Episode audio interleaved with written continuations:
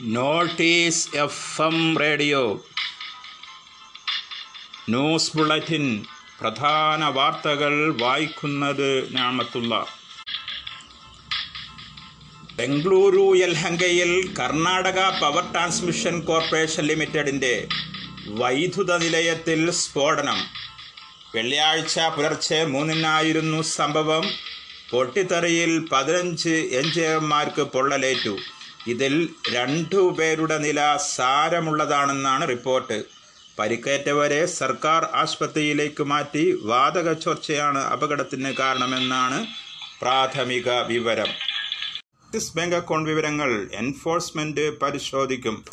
അക്കൗണ്ടിനെ പറ്റി വിശദവിവരങ്ങൾ തേടി enforcement department ബാങ്കിന് കത്ത് നൽകി. ബാങ്കിന് നൽകിയത്. ആക്സിസ് ബാങ്കിൽ സ്വപ്നയ്ക്ക് ലോക്കറുണ്ട്. കൂടാതെ ഇതേ ശാഖയിൽ കോൺസ്ലേറ്റിന് ആറ് അക്കൗണ്ടുകൾ ഉണ്ട്. കോവിഡ് പ്രതിരോധ നടപടികളുടെ ഭാഗമായി കേരളത്തിൽ ആൾക്കൂട്ട നിയന്ത്രണം ഏർപ്പെടുന്നതിനെ പിൻപറ്റി സമ്പൂർണ പിന്തുണ വാഗ്ദാനം ചെയ്ത് K P C C president Mullappally Ramachandran രംഗത്ത്. സർക്കാർ നടപടി നിയമവിരുദ്ധമെന്ന കെ. മുരളീധരന്റെ പ്രസ്താവന ശ്രദ്ധയിൽപ്പെട്ടിട്ടില്ലെന്നും അദ്ദേഹം വ്യക്തമാക്കി. സർക്കാർ ഉത്തരവ് ഈ മാസം മുപ്പത്തൊന്ന് വരെ സഹകരിക്കും. വീഡിയോ കോൺഫറൻസിലൂടെ പരിപാടി കൂട്ടിച്ചേർത്തു. ഒക്ടോബർ പതിനഞ്ചിന് ശേഷം സ്കൂളുകൾ തുറക്കാൻ അനുമതി നൽകുന്ന കേന്ദ്ര സർക്കാർ തീരുമാനത്തിൽ കേരളം ഉടൻ തീരുമാനമെടുക്കില്ലെന്ന് സർക്കാർ.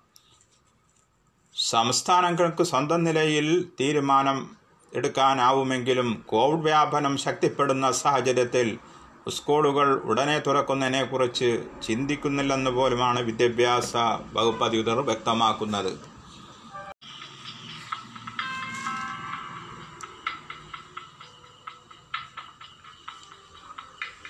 പെരിയ ഇരട്ടക്കൊലക്കേസിലെ കേസ് ഡയറി ക്രൈംബ്രാഞ്ച് ഇതുവരെ കൈമാറിയിട്ടില്ലെന്ന് സി ബി ഐ ഹൈക്കോടതിയിൽ വ്യക്തമാക്കി.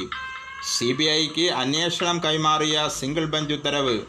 ഡിവിഷൻ ബെഞ്ചും ശരിവച്ചു. എന്നിട്ടും കേസ് ഡയറിയോ രേഖകളോ ക്രൈംബ്രാഞ്ച് കൈമാറുന്നില്ലെന്നാണ് സി ബി ഐ അഭിഭാഷകൻ പറയുന്നത്.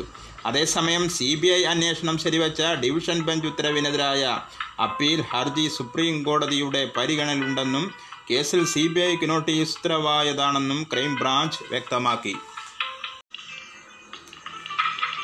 കോവിഡ് സ്ഥിരീകരിച്ച അമേരിക്കൻ പ്രസിഡന്റ് ഡൊണാൾഡ് ട്രംപിന് വേഗം സുഖം പ്രാപിക്കട്ടെ എന്ന് ഇന്ത്യൻ പ്രധാനമന്ത്രി നരേന്ദ്രമോദി ട്വിറ്ററിലൂടെ ആശംസകൾ അർപ്പിച്ചു.